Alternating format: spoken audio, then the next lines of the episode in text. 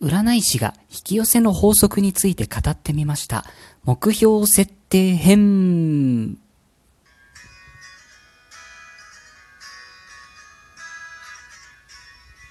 はい。私、占い師のティモがお送りしております、スースセイジャンクション、シャープ009でございます。お世話になっております。えー、今日もですね、引き続き、引き寄せ系のお話をさせていただきます。えー、続きものになっておりますので、同じサムネイルだったりとか、あとハッシュタグの引き寄せジャンクションとかでこうポチッとしていただくと、同じ話がまとめて出てきますので、まだの方はよろしければそちらからお聞きになってみてくださいね。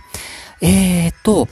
前回までで、その予備知識として、こんなことありそうだぜっていうのをちょっと皆さんと共有したくってお話しさせていただきました。今日は実際に始める前にあたって、これも結構大事な部分なんですけど、何を引き寄せるか、どう引き寄せるかは今までなんですけど、何を引き寄せるかですね、をちょっと一緒に考えていけたらなと思って収録しております。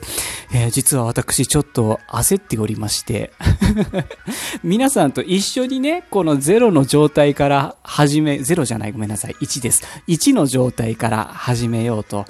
思って楽しみにしてたんですけど、もう毎日引き寄せのこと考えるじゃないですか。どう喋ろうかなとか、どうしようかなとかって。そしたらもうちょっともう、あのね、前回の話で波なんですよみたいなことも言ってるんですけど、もうちょっと動き出してしまって、え、まだ目標設定してないのにもう動き出してんのっていう そういう Now でございまして、慌てて収録しております。えー、っと、目標というか、こう何を引き寄せるかっていう話なんですけど、前回ですね、あの、ちょっと気をつけてくださいっていうことで、その狙ったもの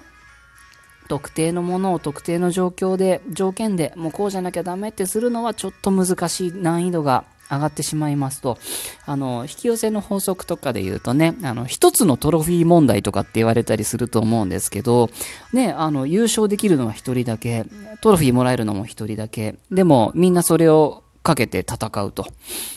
じゃあみんなこう引き寄せやったらどうなるんだみたいな。ちょっとね、そういう話もあったりするんですよ。まあ、これは、その、まあ、いろいろ占いとかなんとか、あの、できると思うんですけど、えっ、ー、と、まあ、それはちょっと置いといて、個人的な願いを叶えるぐらいだったら全然いいじゃないかというスタンスでおります。で、えっ、ー、と、そう、お金で言うと、ゆきちさんであれば何でもいいと。どういう入り方をしてきてもいいと。恋愛で言うと、この人じゃなきゃってなってもいいけど、それはもうしょうがないんで好きになれる人がいるっていう、それだけでも実は尊いことなので、全然構わないんだけれども、その、もっと自分に合った人、素敵な人がいてもいいよねっていう、そういう姿勢だけは絶対に持っておいてくださいというお話でした。で、えっ、ー、と、そうですね、この企画の趣旨、目標、私がどういう趣旨でこの企画を立てたかっていうと、皆さんに成功体験を作ってほしいっていうことなんですよ。一回こううまくいったぞ、ここまでできたぞ、こういうことはできたぞっていう自信を持ってもらいたいんですよ。ね、引き寄せなんで、どんどん大きくなっていくので、一個何かうまくいったっていう経験があればもう勝ち確定なんですよね。だからそういう風に使っていただきたいと思っています。なので、これから何かを引き寄せるにあたって、できれば何か自分にとってプラスになるものですね。道具とかものとかが一番適切じゃないかなとは思っています。特に自分が必要としているんだけど、今買い替えるほどのものでもないかな、みたいな、そういうもの、今これもらえたら嬉しいなっていうようなもの、それが一番いいんじゃないかなとは思っています。ただまあ皆さんいろんなね、ここまで聞いてくださった方、いろんなこう、あ、じゃああれやってみようかなとかって、あれを引き寄せてみようかなって考えてくださる方もいらっしゃるかもしれないので、それはそれで全然構わないです。で、えっ、ー、と、そうですね。うん、これはその引き寄せとはまたちょっと別の角度で引き寄せと対になる潜在意識の法則っていうのがありまして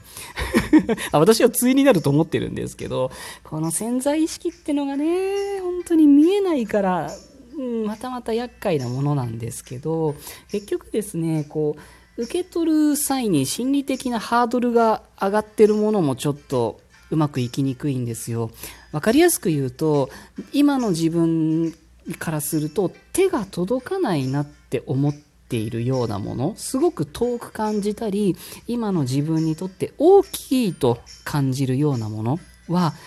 うまくいきにくいです。から、じゃあ恋愛のパートナーを引き寄せようってなった時に、じゃあ、あの芸能人の誰々とか、今、例えばですよ、地方に在住の方で、でも明らかにその首都圏とか、なんか大都市に住んでるような、ね、会ったこともない芸能人の方を引き寄せようとすると、あんまりうまくいかないですね。もう、経験者は語るです。なんですよ。なので、そう、自分にとって、すごく身近なものだったりとか、まあ、わかりやすく言うとも、買おうと思えば、ぶっちゃけ買えるぐらいの価格帯のようなものだったりとか、が一番最初の目標には向いてるのかなと思います。そこから大きくしていけばいいので。なので、まあ、もしよかったら皆さんにはそういうこう自分がこう素直に受け取れるようなものを設定していただけたら嬉しいですというお話なんですね。大丈夫ですか？で、私は目標設定してないのに動き始めちゃって、まあそうなるともう私的にはもう、マネーの方かなと、ちょっと思っているんですけど、お金もね、お金を引き寄せて、その、設定した目標のものを買うっていうのも全然ありです。もう、それも立派な引き寄せなので。なので、買うことも含めて、一旦のゴールとしていただけたら嬉しいですと。いうことですね。なので、私はそうですね、欲しいもの無限にあってもどうしようかな、どれ、どれ、どれにしちゃおうかなって感じなんですけど、うーん、パソコンか、iPad Pro か、新型の新世代のゲーム機か、どれにしようかなって今ちょっと悩んでるところです。決まったらまたお伝えいたしますね。そんな感じで、まあ、皆さんもこれから90日間かけて引き寄せやってみようと思ってますので、ちょっとよかったら急いでないもの、今叶わないと困るみたいなものはちょっと置いといていただいて、あ90日後にポロッと入ってきたらなんか嬉しいかなみたいなものをよかったらまずは設定していただけたら嬉しいです。もちろん恋愛のパートナーでも OK です。大丈夫ですかね？今日はこういう目標を設定していただけたら嬉しいです。そういうお話でした。また更新いたしますので、よかったら聞きに来てください。いつもありがとうございます。それでは失礼いたします。